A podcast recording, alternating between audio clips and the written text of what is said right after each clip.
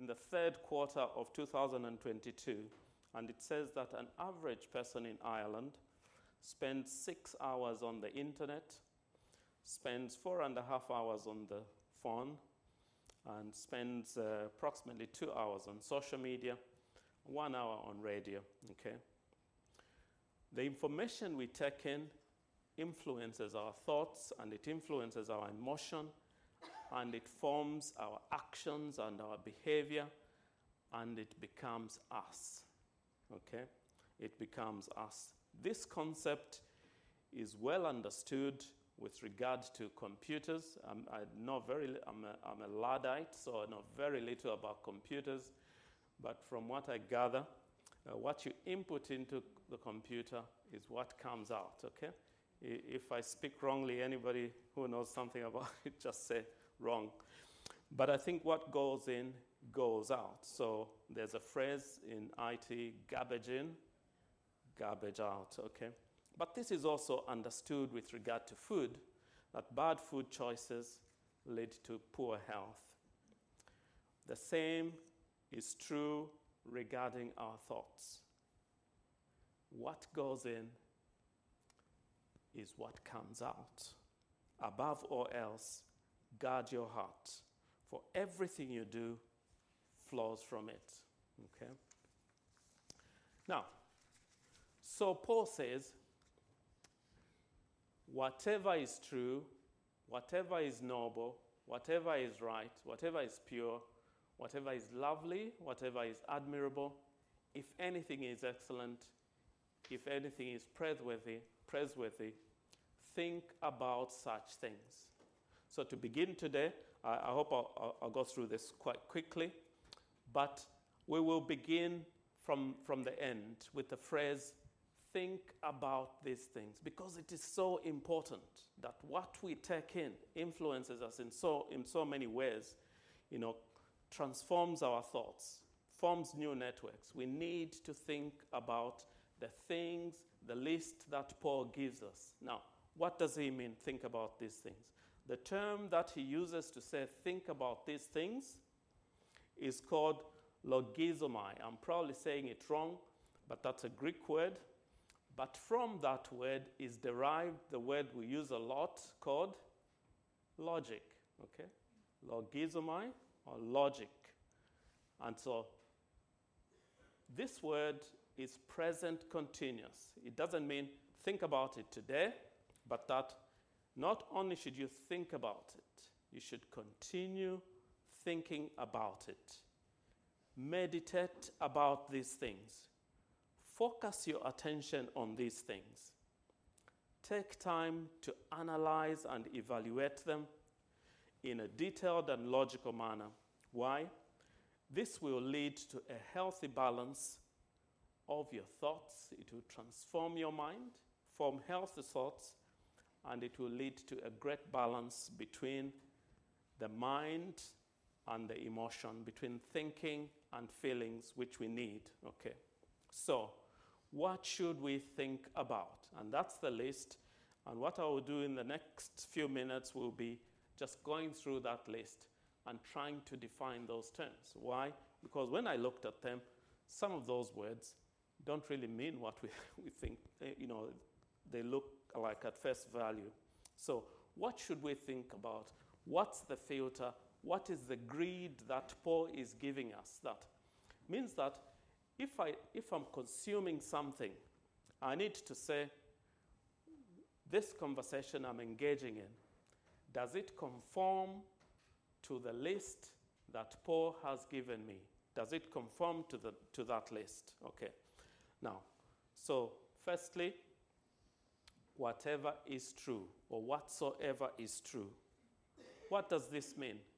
Firstly, it clearly does mean telling the truth. Truth telling is part of it, but it's not the whole story. It also means being authentic. It means that what you see when you see me is what you get. It means that I am exactly what it says on the tin. My guess is I'm probably not exactly what it says on the tin because you find surprises in some of the corners of who I am. Okay? But Paul is calling us to a higher standard that we should be exactly what it says on the tin. We should be authentic, okay? Being exactly that, trustworthy.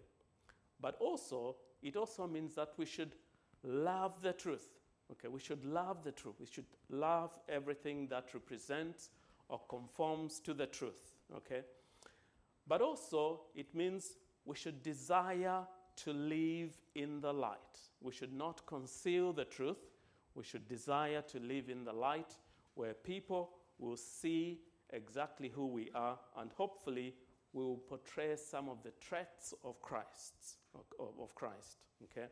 So those are the things that whatever is true means. Truth telling, being authentic, loving the truth, uh, not concealing the truth. Okay? But Ephesians chapter 4, verse 15, there's something else I would like to add, which is telling, speaking the truth in love. Speak the truth in love. Now, that sentence actually, uh, I understand that there's no exact translation from the Greek to, to English, and the original means not just speaking the truth, but it means truthing in love. Okay, so the phrase is truthing in love. What does it mean? It means that we need to live the truth. We need to live the truth. And living the truth, uh, we need to live the truth when things are hard. We need to live the truth when things are straightforward. We need to live the truth when we are in people we want to impress.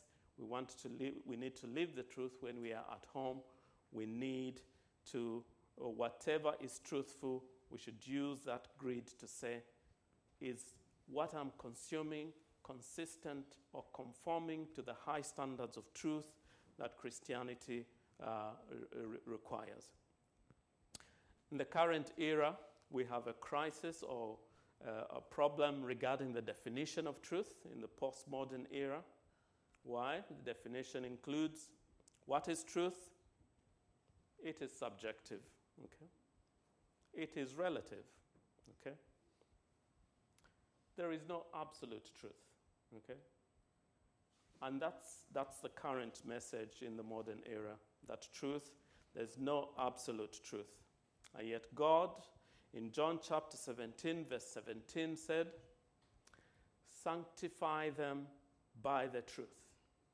Your word is truth. Okay? So, Christ or God gives us an absolute truth in His word. Okay? And in a time when it is difficult to navigate exactly what truth is, okay, why? Because at every point in different places, it depends on the historical facts and it depends on the circumstances. So truth can be here, but it can also be here. But God says, sanctify them by the truth because your word is truth. Okay, so we have a standard of truth which is not, you know, sort of uh, floppy or movable. Okay. So whenever you are confronted with an action, whenever you're confronted with whatever you're consuming, the question is is this consistent with whatever, whatsoever is true? Whatsoever is true. Secondly, whatever is noble, whatever is noble. Noble refers to a phrase which states that which was with, uh, used in reference to gods, okay, and gods plural because it was uh, during the Greek era, the gods or the temples in which the gods dwelt. So, noble was something that was worthy of respect or honor, something dignified. And in this case, noble is a term used to refer to a person who lives every moment aware that they are in the presence of God. Okay. Imagine living every moment being aware that you're in the presence of God. It means that what you say matters. It means that what you do matters. And you're in forever in the presence of God. There will be no time when you drop your guard and think, now, okay, I can let out a few curses. No, you are forever in the presence of God. And this nobility or honorable is referring to the opposite is too flippant, okay? Now, I, am I'm all for enjoying light moments, but if you're forever too flippant or non serious, then there's a problem there because that will form who you become, okay? So, noble. Now, an example here. Uh, Paul, when he went to Philippians, he, you know, he, he found that uh, he had reports that two women were fighting or quarreling, Euodia and Syntyche. And he said, I plead with Euodia. Okay? Uh,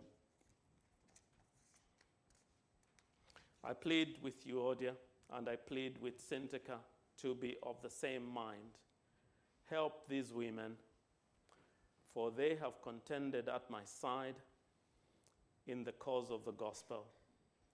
Now, Paul would have judged, he would have said, What's wrong with them? You know, really, what's, what's wrong with them? Don't they know that they're, uh, you know, they're supposed to be children of God? And he would have probably thrown his eyes up in the air. I've been practicing throwing my eyes up in the air, but after this passage, I'll stop until I check the exact definition of what it means. Okay. But uh, it is the opposite is judgment judgmental, kicking somebody when they are down. That's not noble, okay? Why am I not surprised? That's not the way we treat others. Is this the same person who was handing out tracts and now they are doing this? Okay? If your thoughts, if your thoughts were to be beamed right now, okay? My thoughts maybe, okay? If my thoughts, I would be terrified if you were to beam my thoughts uh, if Andy will beamed my thoughts on the PowerPoint. But the standard is such that we should live in the presence of God so that if your thoughts were to be suddenly beamed, it would still be okay. There would still be God glorifying. The third, or, uh, you know, the third character is righteous, or just rather just. Whatever, whatsoever is just. Whatsoever is just. This has a sense of the judicial sense, and uh, it has to do with how we evaluate things with regard to others. Are we quick to condemn, or are we fair? Are we quick to condemn, or are we fair? Are we the ones, are we ones who use just scales? Um, the next one is whatsoever is pure, or clean. This means without blemish, without defect. So, this verse encourages us to reflect on those things that are without blemish, to reflect those things which are pure. And this has an implication of something that's been set apart, cleansed, and set apart for use in God's service. Okay? Set apart for use in God's service. And so when we decide to make some actions, when we, you know, our motives are, are rife, we need to take our actions and say, would these be motives which would be set apart, okay, for God's service? Would these be actions which will be befitting to be presenting, to be presented to God, uh, uh, you know, as an act of praise? Our affections. What are our affections? What are the things we love? Are these things which would, when we put them through the greed of what Paul is saying, would these be ones that would pass the test? Number five is whatsoever is lovely. Whatsoever is lovely. Uh, this term means reflecting love towards others in speech and in our action. Reflecting love towards others in speech and in action. And it also implies thoughts which are driven by compassion. Thoughts which are driven by compassion. Okay? And so this encourages us to value things which are charitable, worthwhile, and compassionate. Okay?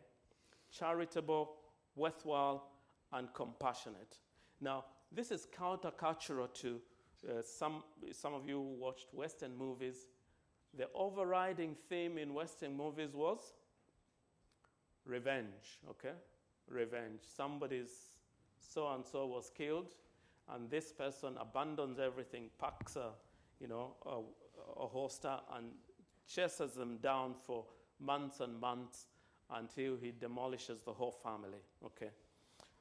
But whatsoever is compassionate. What does this mean? And this is what the greed says somebody who has offended you, somebody who you cannot stand, okay? And they come and they put their foot in it again, okay? How do you respond? Okay. Now, based on the thoughts that are already in our minds, based on what we've consumed, our I can predict what my response would be. I know some of you are better than me, so their responses will be better. But this standard suggests to us that what we should do is take a moment. And the next response is rather than have a go at them, we pray that God might help them. That, that, that would be a, a bitter pill to swallow. I mean, somebody who you literally feel like, uh, I, need, I need to do something, and they've done it again. It's a bitter pill to swallow. But yes, that same person, that's the same person that we should pray for. Take time to pray for. Why?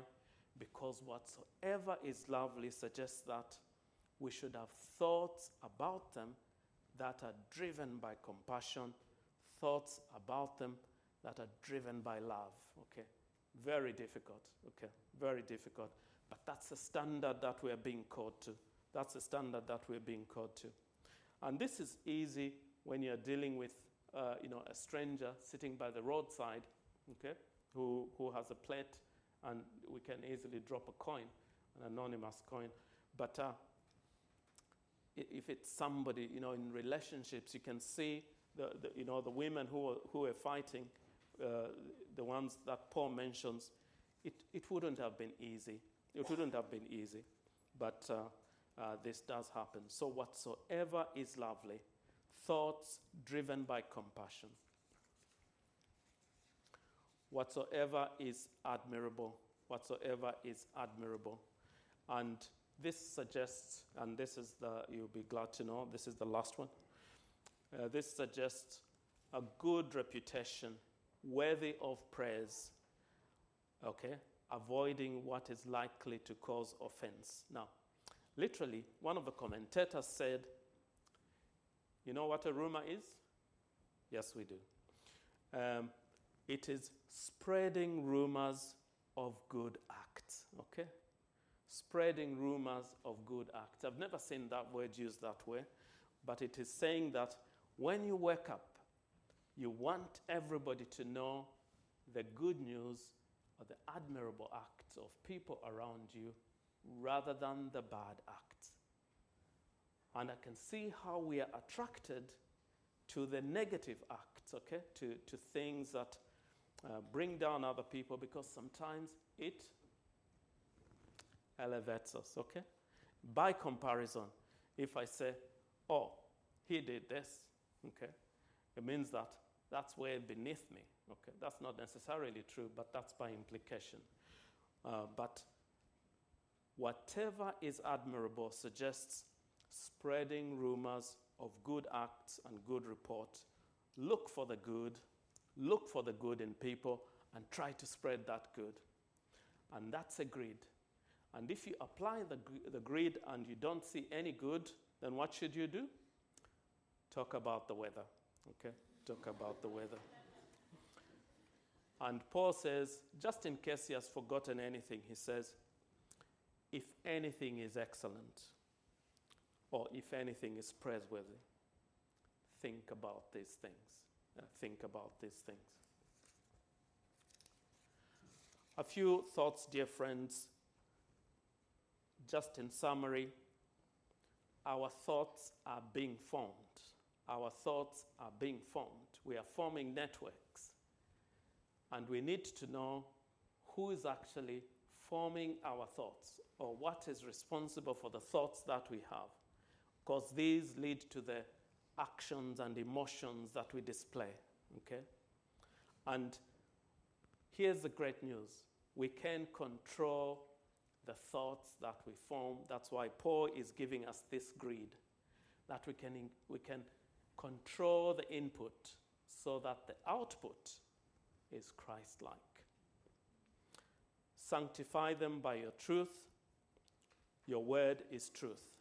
And if you forget anything, if I forget, if you forget everything that I've said today, then Paul is saying that our thoughts should be measured by the word of God. They should aspire to attain to the standard that's contained in Scripture. And all this is embodied in the character, the humility, the love, and everything that the Lord Jesus Christ represented. It is time that we take seriously transforming our minds by informing ourselves and imbibing all this scripture uh, so that we might be transformed. To be able to measure up to this standard, we need to know what the standard is. And so I encourage you to take time to just spend time, okay? Remember how, what was thinking about it? Taking time, meditating, present continuous, doing it again and again and again, and we'll form networks that when we react in the future, you will see, you'll be surprised. The reaction will not be to put down somebody, the reaction will be to respond with compassion because that will glorify God. And Paul, in conclusion, okay, in verse 9 says, Whatever you've learned and received or heard from me, put it in practice. Whatever you've learned uh, and received or heard from me, put it in practice because that consolidates your brain networks and your transformed thoughts. Let us pray.